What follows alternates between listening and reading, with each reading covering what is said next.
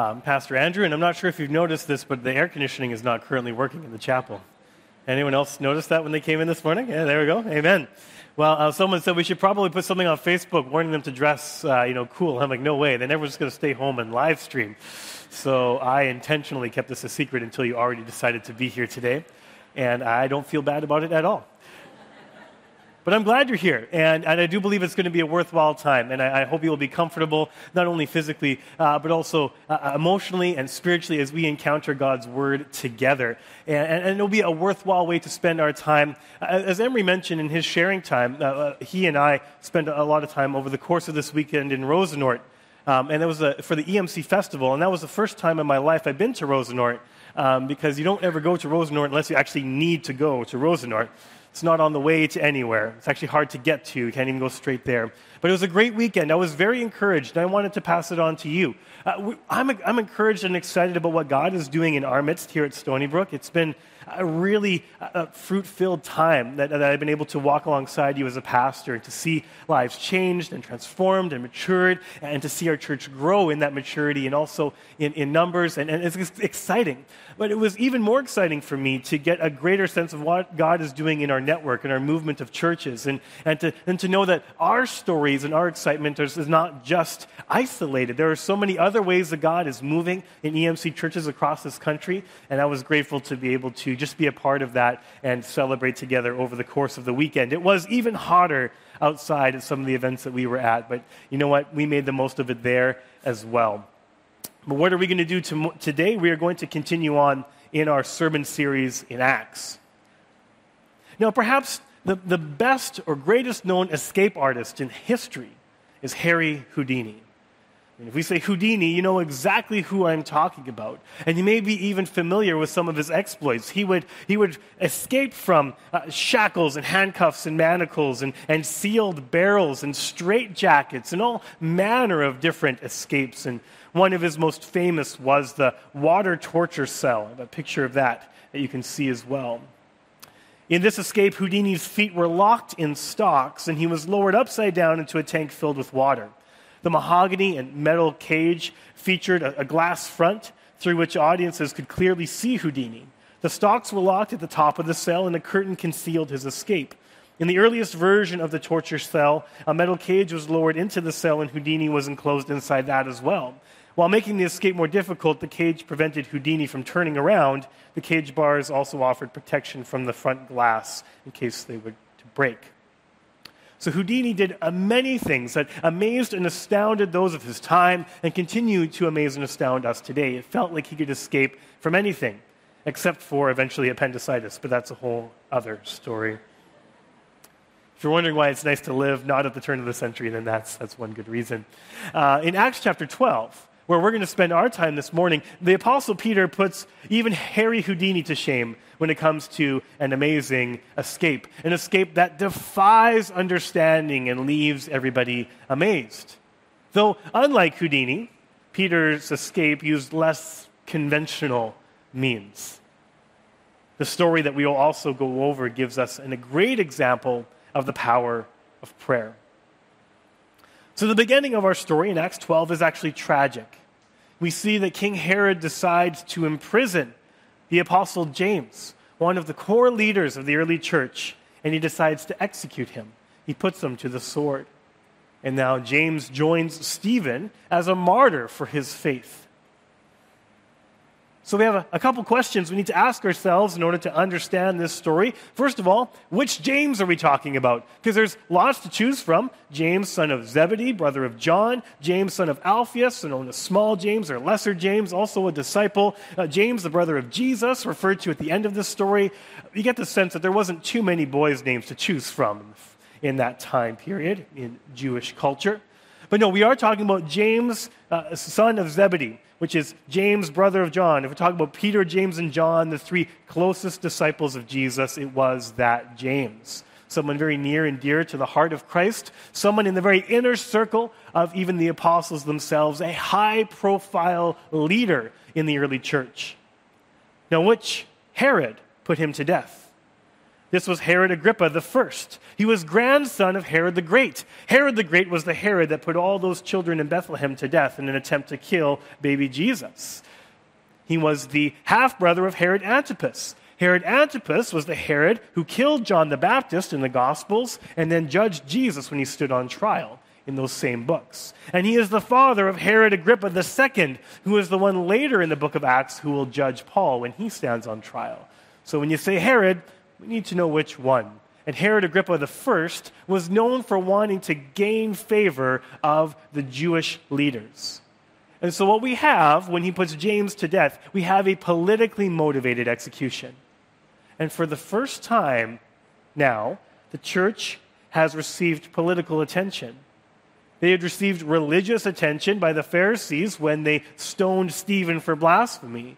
But now, the eye of Herod, and by extension, the eye of Rome, has been turned towards the church, and there has been bloodshed on that front as well. Because Herod was doing this to please the Pharisees, to gain favor with the Jewish elite. That was his goal. And when he saw that this accomplished his goal, he put James to death, and the Jewish leaders liked it. The Pharisees approved of it. Well, then he wants to double down. He says, I'm going to do the same thing to Peter, one of those other inner three disciples of Jesus, one other power player in the early church. So now Peter is imprisoned, and the intent is to put him to death. Unfortunately for Herod, he can't do this right away because now is the, uh, the festival of the Passover, or the festival of unleavened bread. And during that time, nothing can be done. So he doesn't want to infringe on the, the sanctity of, of a Jewish holiday because he's doing this to gain favor with the Jewish community. So there is a few days reprieve where Peter is imprisoned but not yet executed. It has to pause because of the Passover. And during this time, the church prays. And they pray earnestly. They pray wholeheartedly that God would rescue Peter and that he would not share the same fate as James. And the very night before his planned execution, talking about the very 11th hour. In the morning, Peter's life is going to change and it's ultimately going to end. And at that 11th hour, God answers the church's prayer in a miraculous way, in an unforeseen way, a way that even those praying didn't truly understand or comprehend. We read that, that on that night before his planned execution to be brought before the, the Jewish religious leaders, Peter is sleeping between two soldiers chained with two more guarding the door. In fact, Luke goes out of his way to describe that there are four squadrons. A squadron is a, a, group of four soldiers that were taking turns guarding Peter. He was under guard by, by four soldiers at any point and now chained between two of them. This was a, a situation that even Harry Houdini himself would have had a difficult, if not impossible, time getting free from. And as Peter is sleeping, chained in between these guards, an angel of the Lord appears, and light shines in the cell. And there's a supernatural experience, and then it's followed by a very human experience where the angel nudges Peter and says, Hey, get up, wake up. I know it's a very human experience because I had to do that for both my dad and Emery during the EMC meetings this weekend. Hey, wake up.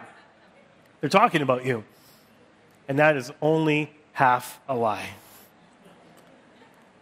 You'll notice throughout this story that there is a lot of humor that Luke writes into it. He writes a lot of humanity and, and, and humor and levity into a very difficult and miraculous story.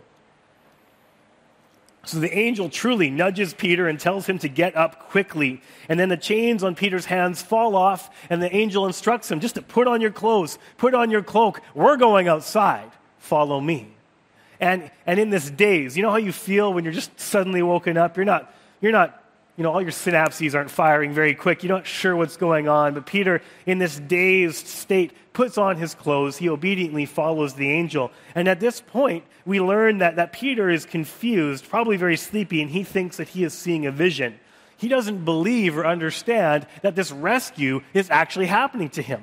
He sees the angel, he follows his instructions, and he just assumes, well, God is giving me another vision. I think we can understand that half asleep state. Uh, uh, I love my children. They're great sleepers. That's one of the reasons I love them so much. Uh, every once in a while, Eli, my oldest, will have these kind of half sleepwalking experiences. He'll come into our room and, and he'll be mostly still asleep, but he tries to talk. He can never finish his sentences, and he's not making any sense. But as soon as we challenge him, we say, Eli, are you still sleeping? He's like, No, I'm not. I'm awake. And then he continues to not explain anything, and then we just guide him back to bed. And the next morning, we say, Hey, do you remember coming into our room? He's like, No, I didn't come into your room. like, yeah, you were mostly asleep. I, I really think that, that Luke's describing this kind of state for Peter. He's not sure what's real and what's not. But he obediently follows the angel. He goes past the first and the second guards. So he left the first two he was chained um, between, and then he sees the third and the fourth at these different checkpoints, and finally get to this gate leading to the city, and the gate opens on its own accord, and Peter steps out into freedom. And at that moment that he gets past all of those barriers and is free, the angel leaves in an instant. He just vanishes. And it's at that moment that Peter comes to himself. He certainly was in a daze. He comes to himself and he finally clues in that what happened to him was real, that he was once bound and now he is free. This is what it says in Acts 12 11. When Peter came to himself, he said, Now I am sure that the Lord has sent his angel and rescued me from the hand of Herod and from all that the Jewish people were expecting. Even in the middle of that rescue, he was not sure it was really true until the end. What a miraculous answer to prayer. Peter is free. He, he never thought he would be free again. And so he makes his way to a safe house of the church. It's the house of Mary, the mother of John Mark. Uh, John Mark is an important name because he is the one who will go on to write the Gospel of Mark. And there's this connection between John Mark and Peter in the early church. And, and when he gets there to this house where there are other believers gathered inside and they are praying for him. Again, this is what the church has been doing while Peter's been in prison and waiting his fate. They've been praying earnestly all the time. And so Peter comes to this place where they are praying for his release and he knocks on the door. And a servant girl named Rhoda comes and she asks, Who is it? And says, It's Peter, it's me. And she recognizes his voice. And in her excitement, she forgets to let him in. And she runs back to tell everybody else that our prayers have been answered, that Peter is free. Now, Peter is in mortal peril, wanting to get off the street, and he has to stand there and wait for everybody else because Rhoda forgets to open the door. We see a little bit more of the humor that Luke writes into his story. Well, Rhoda runs back to tell the praying church that Jesus is rescued. He's alive. He's right here. And of course, because of their great and wonderful faith in their prayer, they open the door and let him right in. No, that's not how the story goes. They don't believe her. They tell her first, You're out of your mind, servant girl. What do you know about this? Let us get back to our prayers. And she persists and says, No, I, I know Peter. I recognize his voice. He is here. And they say, No, it's just his angel, meaning he's probably already executed. He's come to visit us in spirit form. He's already dead. Can't be true. But then there's someone there. there's always a voice of reason. and I'm sure the reason was the voice of reason said, Come on, you know what? Why don't we open the door and find out? Which seems like a good solution. And so they finally go and they open the door and they see Peter standing there. And Luke says in verse 16 that they were well and truly amazed. They were astounded. Peter had been rescued. It was impossible except not impossible for God. They had prayed, and God had answered, and they were utterly amazed. Peter instructs them to tell of his rescue to James. No, not the James that had been put to death. This is James, the brother of Jesus, who, who has now moved into a leadership role in the church in Jerusalem. And Peter then goes to another place, very vague, very mysterious, and we really almost never hear about Peter again. He, he comes up a little bit in, the, in Acts 15 in Jerusalem Council, but other than that, this is the last we really see a focus on Peter during the book of Acts. He, he goes on and then he, he, he disappears from view.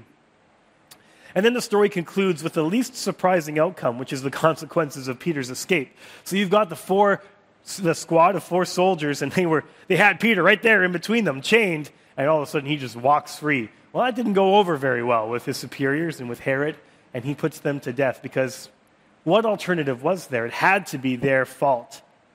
It couldn't have been a miracle, could it? And this story is crazy. It's miraculous. It's funny. And with, the, with the, uh, what happened to James, it's also quite tragic.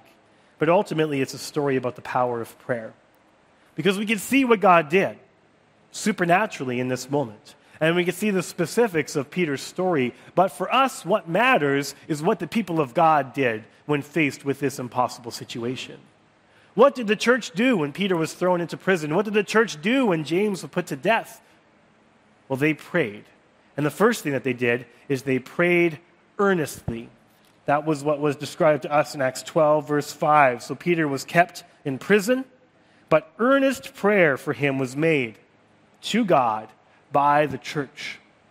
They didn't just moan and wail and grieve. They did something, and they couldn't storm the castle. They couldn't free him by force of arms. But they, they truly did believe that the battle belonged to the Lord, and they fought on their knees in prayer. And not just prayer, earnest prayer, fervent prayer, heartfelt prayer. This came from the very depths of their soul. They truly meant what they asked of God. And so when we believe we should be praying for something, we need to follow suit and do so earnestly. And if you are like me, if you've grown up in the church and, and you've prayed many, many times, and we, we pray often because we know prayer is important and we want to highlight it, and so we do it regularly, but sometimes the regularity of prayer and the routine of prayer undermine how earnestly we do it. So I pray before every meal, and I'll admit, it's not always very earnest. We'll pray before bed.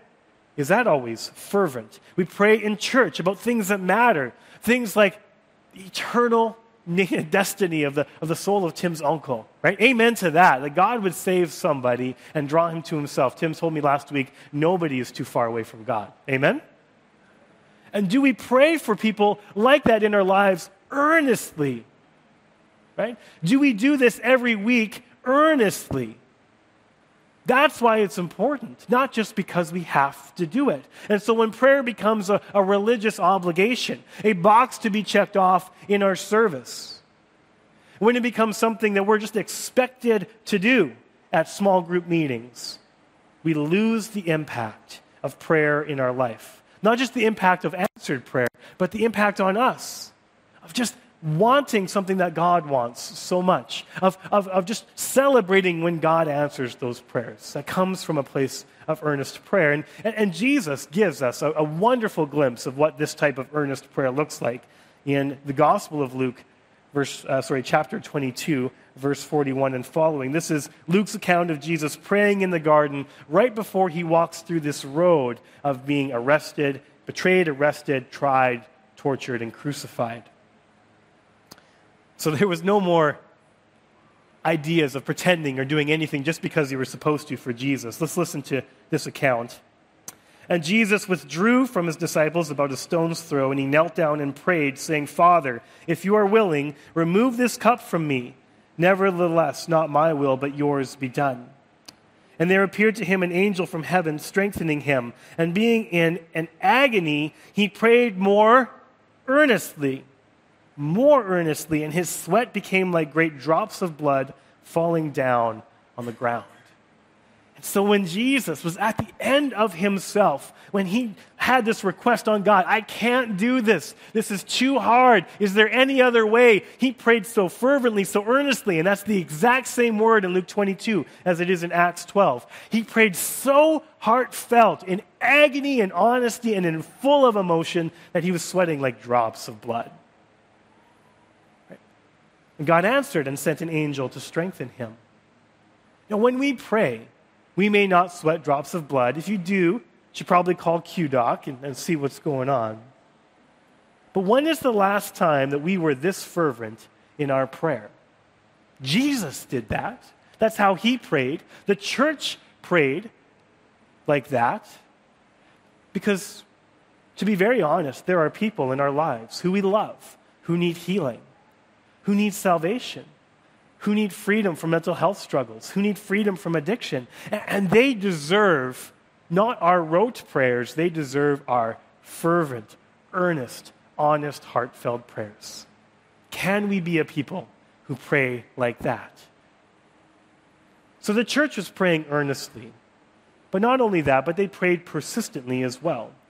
We have this notion of, of, of this pause in the story where, where Herod had to wait to put Peter to death. He couldn't follow through because of the Passover, and it bought the church time. And I believe that the church filled this time with consistent prayer, day after day and hour after hour, right up until the 11th hour when Peter was miraculously rescued. And again, we don't have to see this just from the book of Acts. We can look to the example and the teaching of Jesus as well in Luke 18, just a few chapters prior to what we read about him in the garden. In Luke 18, Jesus gives his followers the parable of the persistent widow. And he told them a parable to the effect that they ought always to pray and not lose heart. Don't you love it when they just give us the, the, the message at the very beginning of the parable? So, this lesson is to always pray and not lose heart just like the early church did in Acts 12. And Jesus said, In a certain city there was a judge who neither feared God nor respected man. He was not a good dude. And there was a widow in that city who kept coming to him and saying, Give me justice against my adversary. For a while he refused, but afterward he said to himself, Though I neither fear God nor respect man, yet because this widow keeps bothering me, I will give her justice, so that she will not beat me down by her continual coming. She nagged him until he gave her what she wanted. And the Lord said, Hear what the unrighteous judge says. And will not God give justice to his elect, to his people who cry to him day and night? Will he delay long over them? I tell you, he will give justice to them speedily. Nevertheless, when the Son of Man comes, will he find faith on the earth? So Jesus is giving us this parable using a, a teaching tool that many rabbis would use, and it's called the how much more teaching method. So he's not comparing God to an unjust judge. He's saying if an unjust, unrighteous, selfish, selfish person will be moved by persistent prayer, how much more will a righteous, loving Heavenly Father want and move to act for his people? So, if this happens even for someone who does not love others, how much more will a perfectly loving Heavenly Father desire to answer the prayers of his people? That's the answer to the parable. And Jesus again uses the how much more teaching method in Matthew 7.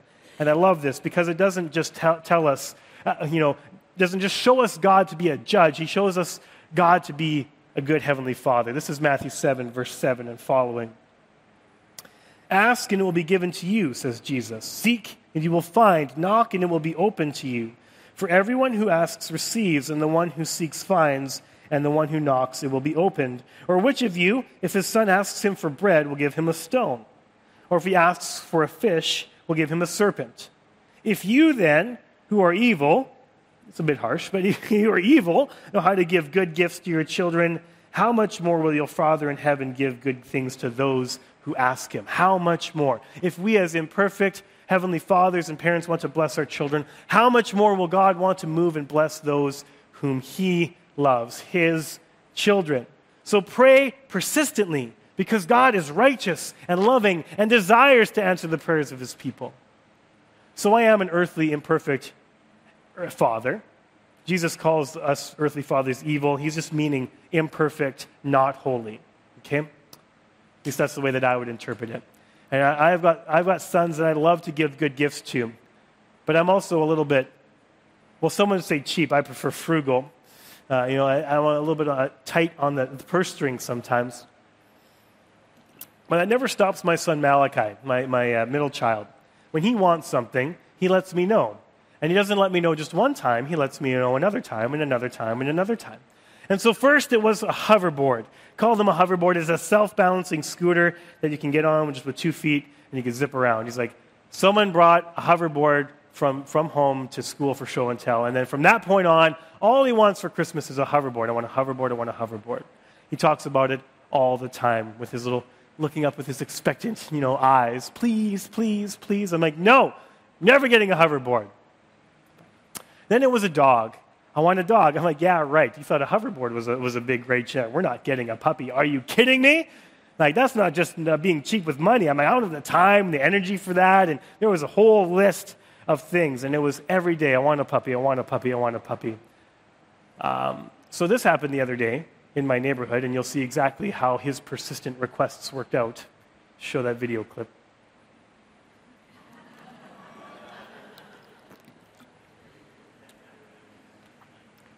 There you go, right? So now he can use the hoverboard to walk the dog that we caved to give him. And, church, this is the example. This is what the parables are meant to tell us. If, if, if me and my imperfect relationship with my son will, will be moved by his persistent requests out of my love for him, how much more will our perfectly heavenly Father desire to move speedily to answer our persistent prayers? So pray. Pray earnestly and pray all the time. Don't lose heart.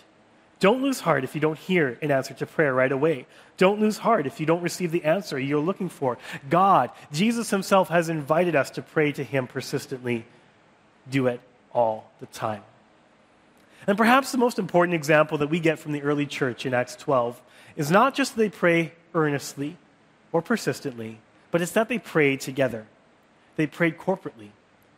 This was not a church that was scattered to their own homes praying for the release of Peter.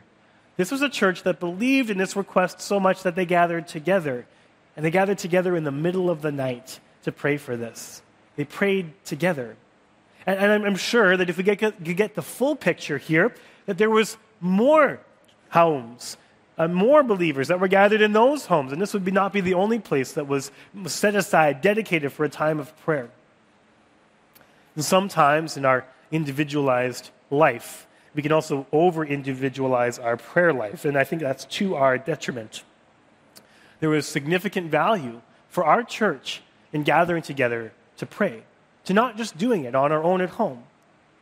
We believe this to be true. And again, something that I've enjoyed doing is that throughout our, our time in Acts, we've highlighted different aspects of our mission statement, of how we see what God has called us to do, reflect what God has called the church to do from the very beginning.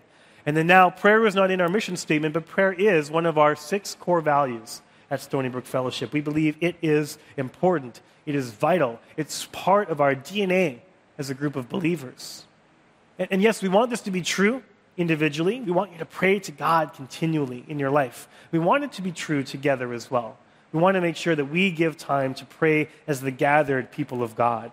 This could be a formal prayer meeting. It could be uh, the, the regular meetings of the spiritual life and care team that comes together to pray for your requests and what you're facing in life. It could be that, that we want all of our fellowship groups to pray for one another when they meet, or the discipleship groups to do the same. We want this to spill out in your relationships together as family and friends. Don't just pray alone.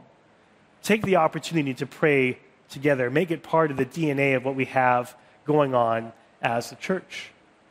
And, and what we see in Acts 12 is nothing new. It's just a reflection, it's just a continuation of what the church has been doing since its inception, all the way back in Acts chapter 2, verse 42. What did the very earliest church do? What was important to them? They devoted themselves to the apostles' teaching and to the fellowship and to the breaking of bread and the prayers. They gathered together to eat, to learn from the word, and to pray. That was part of the DNA of the church from the beginning. It's still part of the, the DNA of the church, even when the going gets tough. And it has to be part of the building blocks of our church here at Stony Brook Fellowship. When we share and focus prayer together, we can also then see God answers, uh, uh answer our prayers together. And we can celebrate that answer of prayer together. My previous church was New Life Church in Stonewall, and they have a really neat story that happened way before I got on the scene. In fact, this is about happened in, in, in the spring of 1980 when I was approximately minus five years old.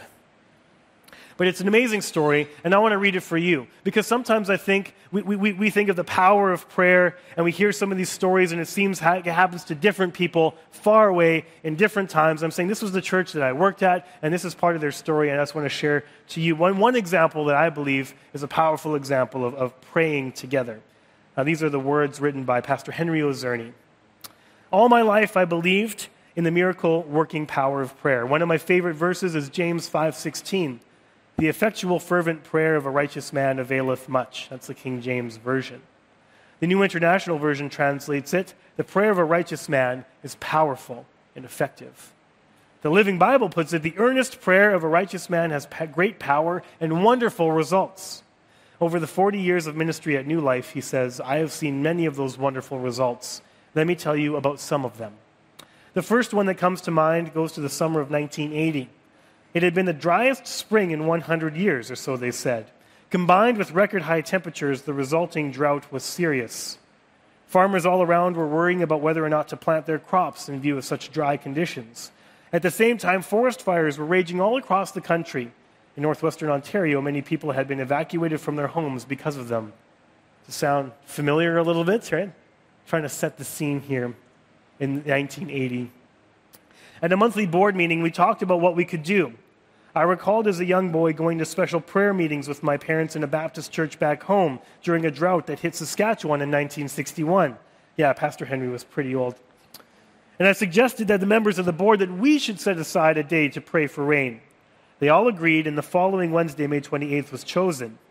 So, in my weekly column for the local paper, I announced the day of prayer for rain and invited everyone from the community to join us. Come and go from 9 a.m. to 9 p.m.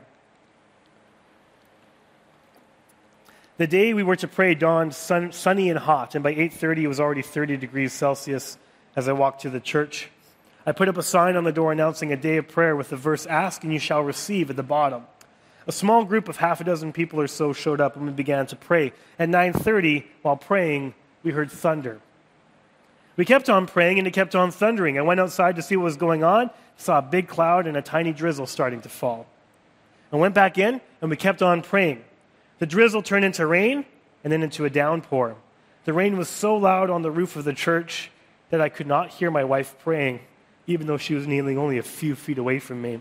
We had to stop because we couldn't hear each other because it was so loud. I walked out into the foyer. From where I could see the parking lot was flooded. It was a sea of water. We all began rejoicing and praising God. And then I remembered that every time it rained, the basement of the church flooded. So I went down the stairs to the basement. I could see the water pouring through the windows like it was into going into an aquarium. About two inches of water were lapping against the basement window, patiently waiting so it too could leak into our basement. Then downstairs, I surveyed the mess. The carpets in the Sunday school classrooms were totally soaked. I looked into the baptismal change rooms. I could have had baptized people in the change rooms themselves. However, we were still happy it rained. One man stopped by the church and suggested we stop praying or at least cut it down a bit, seeing the downpour. I estimated we got two inches of rain in less than one hour. I decided to sign, uh, change the sign announcing the day of prayer to a new one. It's a day of praise for prayer received, or rain received, and that's how I entitled it. At the bottom, I put the verse from Isaiah 65 24. Before, the call, before they call, I will answer. While they are still speaking, I will hear. And we continued to celebrate. And that news got into the Winnipeg Free Press and to newspapers as far as Toronto. Prayer for rain answered by flood in church basement. And I came on the scene at that church many, many years later, but they always talked about that story. And it was powerful because it was the answer to prayer. It was miraculous. In fact, if I could keep reading, and I'll skip some of the details, it rained almost only over their church. Three miles down the road, it was still bone dry. So they got together the next week to pray for the rest of the province. It was powerful because God answered prayer. It was powerful because God answered prayer while they were praying together. It was a milestone of that church. It became part of the fabric. It became part of these retold stories that spurred them on when they were frustrated in the future. So when we pray earnestly and consistently, let's also remember to pray together.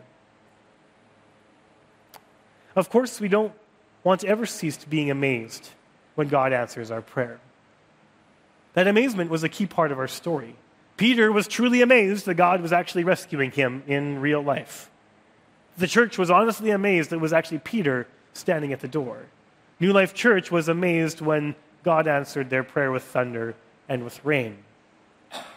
Are we looking forward to being amazed when God answers our prayers? But of course, the early church wasn't very ready to be amazed. Peter wasn't truly ready for an angel of God to rescue him he doubted if it was actually happening. And it wasn't the amazing faith of those gathered to pray that made God move, because they didn't believe when God actually answered their prayer. So, what does this tell us about our faith when we pray? I love the quote by N.T. Wright. Luke is allowing us to see the early church for a, uh, for a moment, not as a bunch of great heroes and heroines of the faith, but as the same kind of muddled, half believing, faith one minute and doubt the next sort of people as most Christians we well know and often the type of Christians that we often are. It wasn't the great faith of the early church that accomplished this miracle. It was the, it was the power of prayer and, and, and the power of God and his desire to answer the prayers of imperfect people. God surprised them then, he will surprise us too. It does not hinge on our faith alone. One reason why I think they were amazed when God answered their prayers because earlier God did not. Do you remember how the story started? How many apostles were imprisoned in this story? Two. How many apostles were rescued from their imprisonment, imprisonment in this story? One. And I believe, very faithfully, that if the church was praying like this for Peter, they were praying the same way for James. Earnestly, consistently, persistently, together. And God allowed James to be executed. He was not saved, he was not rescued. Those prayers received a different answer. And so, in the same way that that level of faith wasn't a prerequisite for God to say yes to a certain prayer, it was also not a requirement for God to say yes to a certain prayer. God said yes in one instance and no to the next. And some prayers are answered in the exact way that we are looking for, and others are not. And it's not our fault. It's not because we didn't mean it enough. It's not because we didn't have enough faith. It's because God is still God and He is still sovereign and He will answer according to His good and perfect will. And our call is to each and every moment pray the same way over and over and over again. Acts 12 gives us a holistic view that God is capable of accomplishing miracles that will amaze us. He can do it, He will answer. He wants to amaze us. How much more will our Heavenly Father give us what we desire? And he invites us to pray for these miracles together with our whole hearts, and he invites us to accept whatever his response is. And so sometimes we pray for rain and we get drought. Sometimes we pray for healing and it's not received. Don't lose heart. Pray with your whole heart and do so always, always, always, and together. With that in mind, let's pray. God, it's hard for me not to understand the irony of the fact that each and every Sunday we get together, we pray right at this moment. And so it can become rote, it can become normal, it can be expected. But God, right now, as we bow our heads and open our hearts to you, you are hearing our prayers. And through the death and the resurrection and the ascension of Christ, we are ushered into your presence. And you want to hear us. You incline yourself to us. And so, God, knowing full well that you are listening, we want to say thank you. Thank you for sending your son. Thank you for the saving grace that is available in him. God, I pray that we would be a people, even now and, and, as we go, that we would open even the, the hardest parts of our heart to you. That there are some things that we have prayed for and we've given up a long time ago. And God, I pray that you would just allow us to, to, to be to be softened, to be open, to be, to be brave enough to continue to ask you for those things. God, I thank you that you are the perfectly heavenly Father who desires to hear and to listen and to move in our life. And God, I pray that the prayer that we have now would be from the bottom of our hearts, heard by you, and given into your hands to see what you will do next. We pray this in the holy name of Jesus. Amen.